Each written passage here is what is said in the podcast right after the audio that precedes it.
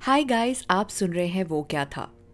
पिछले एपिसोड में मैंने आपको बताया कि कैसे साइंस और सुपरस्टिशन के बीच जब डिबेट होती है तो क्या होता है? पिछले पार्ट में मैंने आपको कहानी बताई कि कैसे एक फार्मर के यहाँ जब उसकी फैमिली बीमार होती है तो कैसे एक हिस्टेरिया काइंड ऑफ़ डेवलप हो जाता है। कैसे प्रैक्टिकल और नॉन प्रैक्टिकल मान्यताओं और सच्चाइयों के बीच एक कश्मकश होती है। ऐसी कश्मकश देती है हमें एक अजीब सी घुटन। बट अब मैंने सोचा कि इस बात को थोड़ा सा आगे बढ़ाया जाए। I have called upon today on my podcast a very amazing writer and a horror community leader his name is Swapnil Swapnil run करते हैं आविर्भाव हॉरर कम्युनिटी आविर्भाव एक यूट्यूब चैनल भी है। आविर्भाव पे आप हर हफ़्ते एक नई हॉरर स्टोरी सुन सकते हैं एक नए हॉरर डिस्कशन सुन सकते हैं। So it is an interesting show for all the horror enthusiast out there वो क्या था कि लिसनर्स को मैं स्पेशली रिकमेंड करूँगी कि वो स्वप्निल को फॉलो करें और आविर्भाव को भी।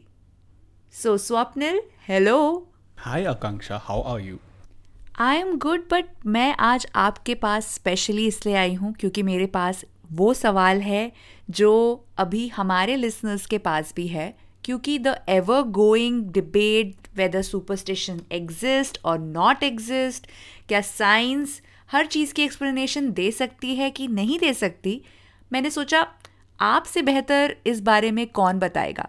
सो so, स्वप्निल आपका क्या मानना है? सुपरस्टिशंस होते हैं? क्या आप काली बिल्ली रास्ता काटेगी या पीपल के पेड़ के नीचे सोना नहीं चाहिए क्योंकि भूत आ जाएगा? क्या आप ऐसी बातें मानते हैं? जो लोग आविर्भाव सुनते हैं वो जानते हैं कि मैं भूत प्रेतों में और इन चीज़ों में नहीं मानता हूँ। क्या बात But कर रहे हो? सच्ची? Yes I don't believe in ghost और आत्माएँ और जिन। So what what I do believe in Akanksha is experiences क्योंकि भले ही भूत हो या ना हो लेकिन जब इंसान कहता है ना कि उसने कोई चीज़ देखी और उसे डर लगा उसका वो एक्सपीरियंस एकदम सच्चा होता है।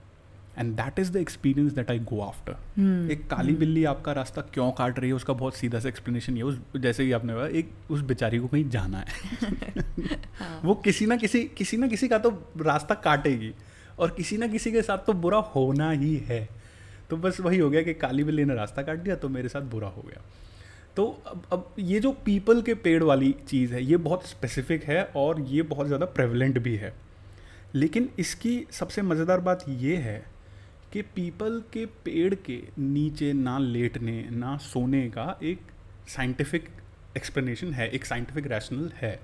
उसकी वजह ये थी कि पुराने वक्त में लोग, क्योंकि इंडिया दरअसल एक गर्म कंट्री रही है मेजरली गर्मी बहुत होती है हमारे तो लोग अक्सर बाहर सोते हैं। पेड़ दिन में छाया देते हैं। और पीपल का जो पेड़ होता है, उसकी खासियत होती है कि उसके पत्ते ना बहुत बड़े बड़े होते हैं, काफ़ी बड़े साइज़ के पत्ते होते हैं। तो दिन में वो अच्छी खासी छाया आपके ऊपर रखता है तो काफ़ी ठंडक रहती है। तो आपने कभी ये नहीं सुना होगा कि दिन में पीपल के पेड़ के नीचे मत लेटो? आपने हमेशा सुना होगा, रात में पीपल के पेड़ के नीचे मत लेटो, क्योंकि उसके ऊपर आत्माएँ होती हैं। तो उसकी वजह ये होती है, ये नहीं होती कि आत्माएँ होती हैं, उसकी वजह ये होती है कि जब पीपल के पेड़ का वो बड़ा पत्ता रात को कार्बन डाइऑक्साइड छोड़ता है तो उसके नीचे जो भी सो रहा होता है, उसको सांस लेने में दिक्कत होने लगती है। उसे ऐसा लगता है कोई मेरा गला दबा रहा है। और गला दबाने का सीधा सीधा एसोसिएशन हम किसी चुड़ैल या किसी आत्मा के साथ कर बैठते हैं। तो ऐसा हुआ होगा कोई भी जाबाज या दिलेर इस इस एडवाइस की परवाह ना करते हुए पीपल के पेड़ के नीचे एक्चुअली सो गया होगा। और उसे लगा होगा, रात को कोई उसका गला दबा रहा है। तो उसे समझ में आ गया कि भाई पीपल के पेड़ के नीचे इसलिए नहीं सोना क्योंकि भूत होते हैं इस पर उस पर भूत वूत नहीं होते हैं। उसका पत्ता बहुत बड़ा होता है और वो कार्बन डाइऑक्साइड बहुत अच्छी क्वांटिटी में छोड़ता है। Well I am sure a lot of listener जिनको ये नहीं पता था, उनके लिए ये एक सरप्राइज़ साइंटिफिक फैक्ट है। एंड आई एम श्योर कुछ हार्ट ब्रेक्स भी हुए होंगे क्योंकि कई लोग इस चीज़ को बहुत यू you नो know, कड़ी तरीके से बिलीव करते हैं पत्थर की लकीर समझ के बिलीव करते थे। But guys don't be you know sad अगर आप बिलीवर हो। बट येस आई ऑलवेज से कि बिलीव करना चाहिए बट थोड़ा सोच समझ के। जैसे मैं कहती हूँ वो क्या था? सोच समझ के सुनो। वैसे मैं बोलती हूँ हर सुपरस्टिशन को थोड़ा सोच समझ के विश्वास करो। स्वप्नल, आपने मुझे एक बारी बात बताई थी ना एक चाइनीज़ बेड की। वो क्या थी आप बता सकते हैं? क्योंकि आई थिंक इस केस में वो काफ़ी रेलिवेंट है। आई थिंक एक मुंबई का किस्सा है, काफ़ी पुराना। ये आप समझ लो, ब्रिटिश इंडिया के वक्त का किस्सा है ये, और बहुत ही फ़ेमस पलंग था एक। और आप यकीन मानो, अब आप कहोगे कि यार एक पलंग में ऐसी क्या खास बात है कि ऐसा किस्सा बन गया? तो उसकी बात ये की जाती है कि ये जो पलंग था, ये चाइना से आया था। तो आप समझो, ब्रिटिश इंडिया का वक्त है, अंग्रेज़ अभी भी हैं और बहुत सारी चीज़ें काफ़ी अलग हैं आज से। तो ऐसे वक्त में आपको पता पड़ता है कि मुंबई के एक इलाके में जहाँ चाइनीज़ लोग रहा करते हैं, जिसे चाइना टाउन भी बोला जाता था, वहाँ पर एक पलंग आया हुआ है जो चाइना से आया है। और लोग उसकी बोली लगाने के लिए लड़ रहे हैं आपस में कि, भाई, मैं लेके जाऊँगा। तो एक क्यूरियोसिटी लोगों में जाग जाती है कि भाई और कुछ नहीं, चल के इस पलंग को देख लेते हैं। तो उस पलंग का एक किस्सा काफ़ी मशहूर हुआ था। उस पलंग की खास बात ये थी कि उसका जो हेडबोर्ड होता है, उसमें ना काफ़ी अच्छी नक्काशी की हुई थी। ऐसे पेड़, पौधे, चाइना के वो आर्ट वर्क बना हुआ था। और पलंग वैसे तो इतना था कि तीन लोग सो सकें किंग साइज़ बेड था। लेकिन उसकी इंजीनियरिंग कुछ ऐसी थी कि पलंग को आप खींच के उसे इतना बड़ा कर सकते थे कि उस पर आराम से सात या आठ लोग सो सकते थे। मतलब आप उस पर और गद्दे डाल दो और सात आठ लोग उस पर सो जाएँगे और वापस से उस पलंग को आप खिसका के किंग साइज़ का बना सकते थे। तो लोगों को वो बात बड़ी मज़ेदार लगी, भाई, ऐसा भी एक पलंग है। लेकिन उसकी एक ख़ास बात ये थी कि उस पलंग का जो हेडबोर्ड था, जिसमें नक्काशी की हुई थी एनग्रेविंग थी, लकड़ी का पूरा पलंग था वो, उसमें ना ऐसी जगह थी जहाँ आप दिए रख सकते हो। आप दिया जलाओ और उस पलंग के हेडबोर्ड में अलग अलग जगहों पर रख दो तो एक ऐसा इल्यूजन क्रिएट करता था लाइट और शेडो से मिलके कि आप ना किसी जंगल को देख रहे हो और जब दिया हिलता तो वो फिगर्स भी ना हिलती हिलती लगती थी। तो उस पलंग को लेने के लिए लोगों की लाइन लग गई कि भाई हम, आप यकीन मानो, उस ज़माने में, ब्रिटिश इंडिया में, वो पलंग हज़ार रुपए का बिका था। मुंबई के किसी वेल्दी आदमी ने खरीदा था। लेकिन उस पलंग के साथ उसका लोर भी ट्रैवल करता था। उस पलंग के बारे में कहा जाता था कि वो पलंग दरअसल हॉन्टेड है। उस पलंग की खास बात ये थी कि जो भी कोई उस पर सोता था, उसे किसी के रोने की आवाज़ आती थी रात को। और साथ ही में उसे ना एक प्रेजेंस फील होती थी कि कमरे में ना कोई है। जो इस पलंग के चक्कर काट रहा है। आप इमेजिन करो, आप अपने बेड पे लेटे हुए जो आपने नया नया खरीदा है, हज़ार रुपए देकर। और अचानक किसी औरत के रोने की आवाज़ आ रही है, और कमरे में ना धप धप धप धप चलने की आवाज़ आ रही है, जैसे पलंग के चारों तरफ़ कोई घूम रहा है and suddenly somebody shakes your bed violently और कुछ लोगों का ये भी कहना था कि उन्हें रात के अंधेरे में एक चाइनीज़ औरत दिखा करती थी, अंधेरे कोने में। कभी रोती हुई कभी गुस्से में चीखती हुई। तो इस लोर का ये जो लोर थी ये पलंग के साथ साथ ट्रैवल करती है। लोग आते लोगों को यही हेलुसिनेशन दिखती कि भाई कोई औरत है रो रही है कुछ हो रहा है।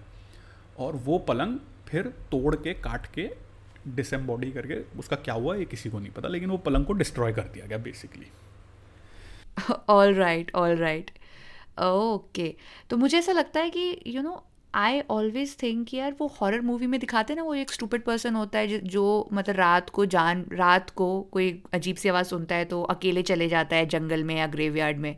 मुझे ऐसा लगता है कि जब लोग ऐसी अजीब गरीब और अटपटी चीज़ें खरीदते हैं ना without you know using their heads and trying to take that पंगा with the supernatural forces वो क्यों करते हैं यार? किस थ्रिल के लिए करते हैं? बट एनी वेज इस केस में जो हम आज का टॉपिक है उस पर ही let's stick to that and what do you think क्या एक्चुअली वो बेड हॉन्टेड हो सकता है? लोग नहीं जानते पर ये uh, बहुत कॉमन नॉलेज है कि ओपियम और और भी कई सारी हेलिसजेनिक ड्रग्स चाइना में काफ़ी मात्रा में हैं। तो ये जो पलंग था, जिस लकड़ी का बना हुआ था, ये लकड़ी भी किसी ऐसे ही कैरेक्टरिस्टिक वाली थी। तो remember you had to put these diyas in the bed तो जब आप दिया लगाते हो बेड में, उसकी आग से वो लकड़ी जलती थी और धीरे धीरे उसमें से एक अरोमा निकलता था, जो उस पलंग पे सोने वाले को या उस पलंग के आसपास जो भी लोग हैं, उन्हें कैप्चर कर लेता था। और उनको उनसे हेल्यूसिनेशंस हुआ करते थे सबको। अगर ये बेड हॉन्टेड नहीं था और अगर ये एक साइंटिफिक लोचा था एक हेलुसिनेशन uh, थी तो how come everybody had the same kind of hallucination मतलब उनको वही पर्टिकुलर औरत क्यों दिखी? मतलब आई हैव हर्ड कि उन लोगों को शायद डिस्क्रिप्शन भी सिमिलर थे। How come that is possible इसका कोई साइंटिफिक एक्सप्लेनेशन नहीं है। आई अंडरस्टैंड कि साइंटिफिक एक्सप्लेनेशन हो सकता है हेलुसिनेशंस का but what about this crazy imagination of everybody synchronising अचानक से? Okay I I have no answer to that particular question अभी। लेकिन uh, देखो एक एक टर्म होता है एक फिनोमिनन होता है जिसे मास हिस्टीरिया कहते हैं। इसमें क्या होता है कि बहुत सारे लोग जो एक दूसरे से रिलेटेड भी नहीं होते हैं एसोसिएटेड भी नहीं होते हैं दे स्टार्ट बिलीविंग और hallucinating the same thing maybe उस बेड की लोर ट्रैवल कर रही थी तो ऑब्वियसली लोगों की कहानियाँ साथ में आती हैं कि एक औरत दिखी थी मुझे। And that's how their brain started you know visualising it कि भाई मैं आपको बताऊँ कि आकांक्षा आकांक्षा और मैं एक रोड पर जा रहे हैं जो बहुत शमशान है और डार्क है। एंड सडनली ऐसे आकांक्षा, पता है, इस रोड के बारे में मैंने सुना है कि यहाँ पे ना एक बहुत लंबा आदमी जो इतना लंबा है कि पेड़ों तक उसकी गर्दन है और दिखता है बहुत एकदम सफ़ेद रंग का वो दिखता है। And suddenly your bell your your brain your mind will start filling the blanks is is that how it works पता है, स्वप्निल, आपकी ये बात सुन के, मास हिस्टेरिया की बात स्पेशली सुन के मुझे डिज़नी प्लस हॉटस्टार का न्यू शो जो है, दहन, जिसके बारे में मैंने पिछले एपिसोड में भी बात की है मुझे लगता है उस शो के बारे में अब हमें कुछ थोड़ी बात करनी चाहिए क्योंकि उसमें भी एग्जैक्टली exactly, uh, मुझे लगता है मास हिस्टेरिया का एक छोटा मोटा रोल तो है ही। क्योंकि the show talks about a place call Shilaspura जहाँ पे यू you नो know, एक माइनिंग प्रोजेक्ट करने के लिए आई ऑफिसर आती हैं जो बहुत ही रैशनल और बहुत ही प्रैक्टिकल किस्म की इंसान है। And when she comes there and she starts off this mining project कुछ ना कुछ ना अजीब होने लग जाता है वहाँ पे। बेसिकली ये जो माइंस हैं जो स्पेशल मिनरल माइन माइंस हैं वहाँ पे वो अटैच्ड हैं एक प्राचीन मंदिर से। ये और ये प्राचीन मंदिर भी कुछ स्पेशल है क्योंकि ये एक राक्षसनी के बेटे भेड़ियाकन का है जो एक मायावी है। एंड uh, वो क्या करता है ना और मतलब बेसिकली उसका एक श्राप है या उसका एक फोकलोर जुड़ा हुआ है उससे कि अगर उस मंदिर को कोई भी नुकसान होता है तो दिस पर्टिकुलर भेड़ियाकन वो मायावी वापस ज़िंदा होता है और उसका जो आ, उसकी जो माया है उससे पूरा का पूरा शिलास पूरा बर्बाद हो सकता है।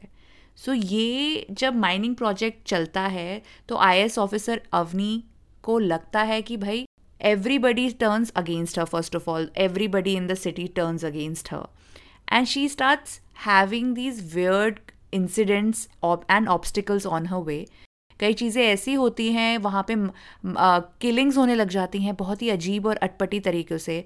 पीपल स्टार्ट कमिटिंग सुसाइड बहुत ही गोरी किलिंग्स वगैरह होती हैं जिनका कोई एक्सप्लेनेशन नहीं है उनका आ, कोई आ, मतलब उनका कोई कॉज नहीं समझ में आता कई बार। एंड मुझे ऐसा लगता है कि इस केस में भी हो सकता है कि maybe somebody is trying to you know फ़ायदा उठा रहा है इस सिचुएशन का।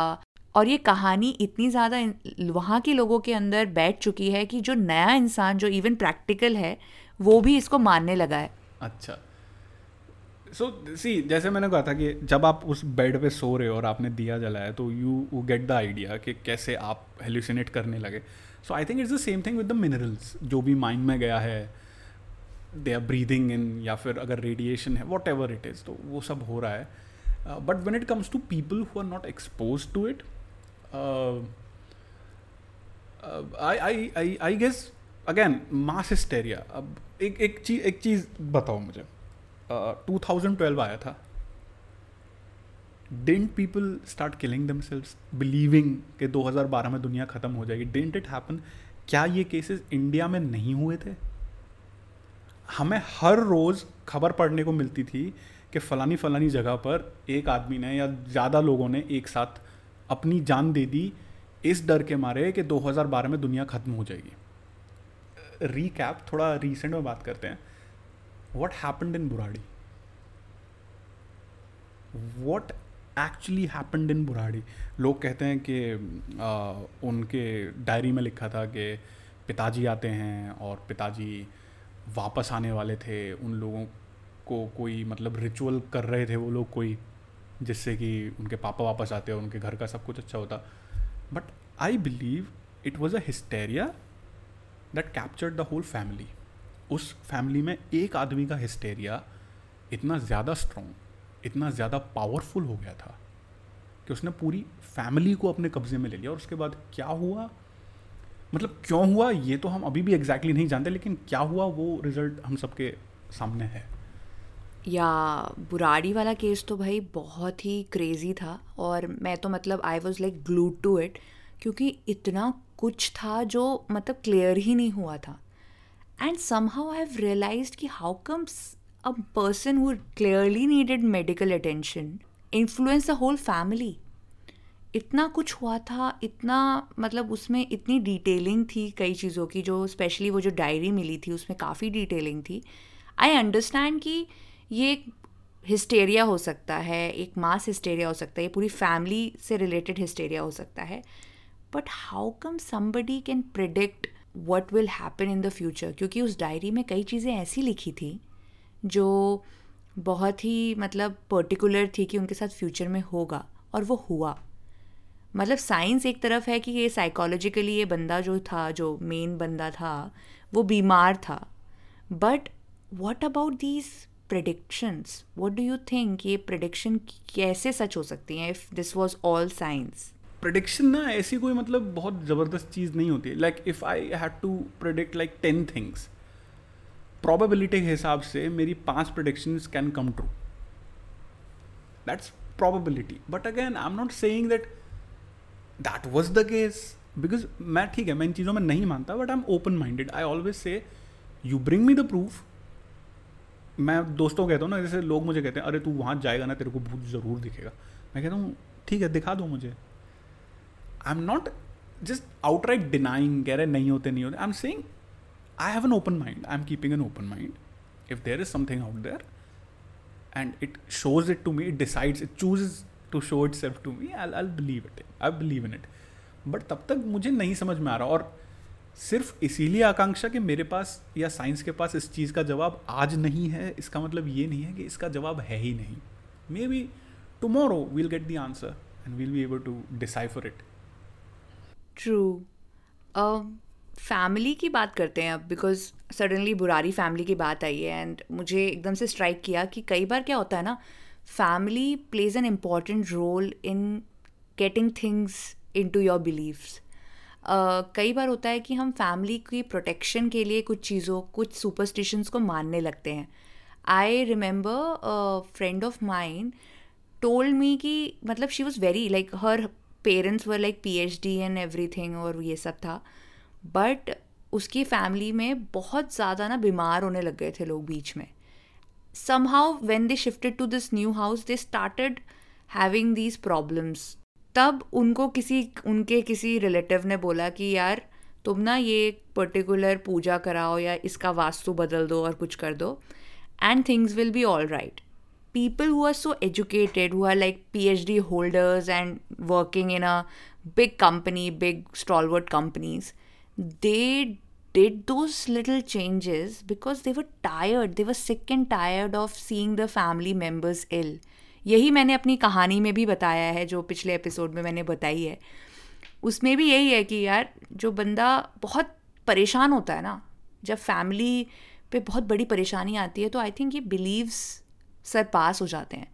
तो मे बी बुरारी केस में भी यही हुआ होगा कि when they saw a light of hope coming from this particular person they started believing in him maybe because of that it happened अब जैसे मैं ये शो देख रही हूँ, दहन देख रही हूँ तो उसमें भी मैंने ये देखा है कि जो रैशनल बंदी है, जो एक आई ऑफिसर है, एक पढ़ी लिखी बंदी है, जब वो इतने सारे सुपरस्टिशियस लोगों से घिर जाती है तो somehow her beliefs also shaken up and when it comes to her own family when it comes to her own son she becomes very protective of him and शायद इसलिए उसको हेलुसिनेशंस भी होने लग जाते हैं. Even though she doesn't admits it but somehow a little part of a brain you know वो जो सुपरस्टिशन है, उसके, उस लिटिल पार्ट ऑफ़ ब्रेन में सिंक इन हो गया है.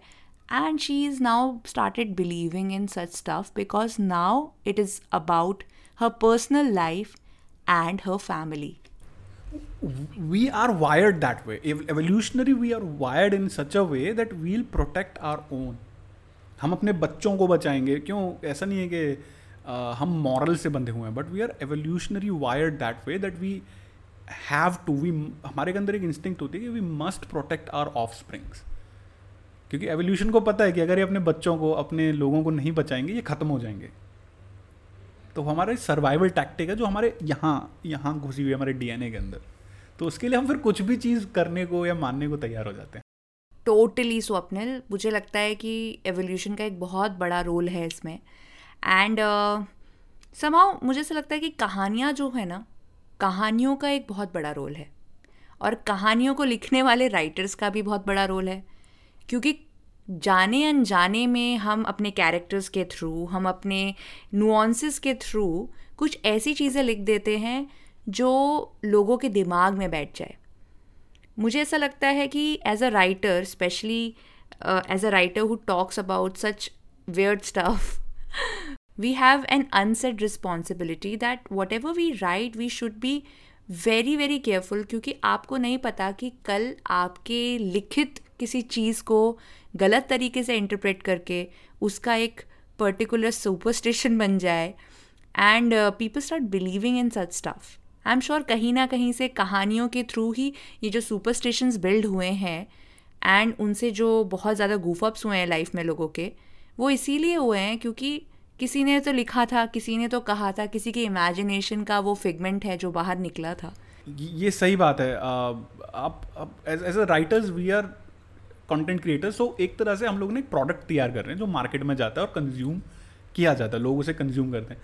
और ख़ास करके जब बात आती है हॉरर स्टोरीज़ की people love to consume horror stories लेकिन हर हॉरर स्टोरी टेलर को हॉरर राइटर को एंड इवन कंटेंट क्रिएटर को ये रिस्पॉन्सिबिलिटी समझनी चाहिए कि हम जिस सोसाइटी में रहते हैं, चाहे इंडिया हो, चाहे बाहर की सोसाइटी हो, हर सोसाइटी सुपरस्टिशियस होती है।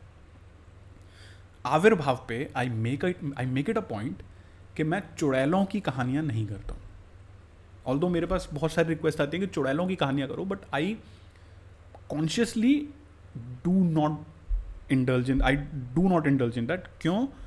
क्योंकि आज भी हमारी सोसाइटी में औरतों को चुड़ैल बता के मार दिया जाता है। अभी जे अलानी ने एक पॉडकास्ट की थी, आज तक के साथ, या मुझे ध्यान नहीं किसके साथ, उसमें उन्होंने बहुत खूबसूरत तरीके से इस बात को रखा कि आपने तो एक चुड़ैल का वीडियो बना दिया सिर्फ़ एंटरटेनमेंट के लिए कि वो चुड़ैल ऐसी थी और उसकी पहचान ये थी, वो थी। आपका वो वीडियो गाँव का आदमी, एक तांत्रिक के पास लेके जाता है और उसको दिखाता है कि देखो, ये इसमें ये ये ट्रेट्स ये सिम्टम्स बता रहा है। इस औरत में वो सारे सिम्टम्स हैं चुड़ैले से मार दो। और पूरा गाँव, पूरा का पूरा गाँव उस औरत को मारने के लिए राज़ी हो जाता है and they actually do it so आपका जो वीडियो जो आपने एंटरटेनमेंट के लिए बनाया था it is being used as a tool to propogate superstition to propogate a murder so we all have to be responsible for this कि जो भी हम बातें कर रहे हैं, जो भी हम कहानियाँ सुना रहे हैं, हम सबसे पहले लोगों को यही समझा दें कि बहुत ये सिर्फ़ कहानियाँ हैं। You don't have to believe in this you only have to enjoy this true Swapnil बिल्कुल। एकदम आपने बहुत ही ब्यूटीफुल बात करी है and I also personally believe in it because मैंने जब अपना शो शनाया लिखा था I made sure that when I am writing about a teenage witch I break all the biases. I target that community and help the community and bring about the good things about a witch. क्योंकि witch के बारे में ना एक वो धारणा है कि यार वो विकेड ही होगी। It could be a good witch also anyways I I think I just really love this conversation and the stories which you told me and I am sure a lot of our listeners would have loved this whole conversation अगर आप लोगों को आविर्भाव सुनना है, स्वप्निल को सुनना है, स्वप्निल की रचित अमेजिंग कहानियाँ सुननी हैं then you have to go to Aavirbhav on YouTube and Instagram and even follow Swapnil मैं सारी डिटेल्स अपने एपिसोड डिस्क्रिप्शन में दूँगी. I think you all should go and watch it and Swapnil आप ये बताइए कि आप आविर्भाव की ये जो live streaming horror story telling करते हैं, ये कब कब करते हैं? So that the listeners go and catch you live and converse with you okay मैं आविर्भाव की लाइव स्ट्रीम्स एक्चुअली हफ़्ते में एक बार से ज़्यादा करने की कोशिश करता हूँ। यूजुअली uh, मैं आजकल दो बार कर रहा हूँ पर क्योंकि कभी कभी काम की वजह से कट बैक करना पड़ता है। लेकिन हफ़्ते में एक लाइव स्ट्रीम तो हमेशा होती होती है and that happens on Monday Monday को रात ग्यारह बज के पैंतालीस मिनट पे मेरे यूट्यूब चैनल पे लाइव स्ट्रीम शुरू हो जाती है। और अगर हफ़्ते में सब कुछ अच्छा जाता है तो मैं सैटरडे को भी करता हूँ।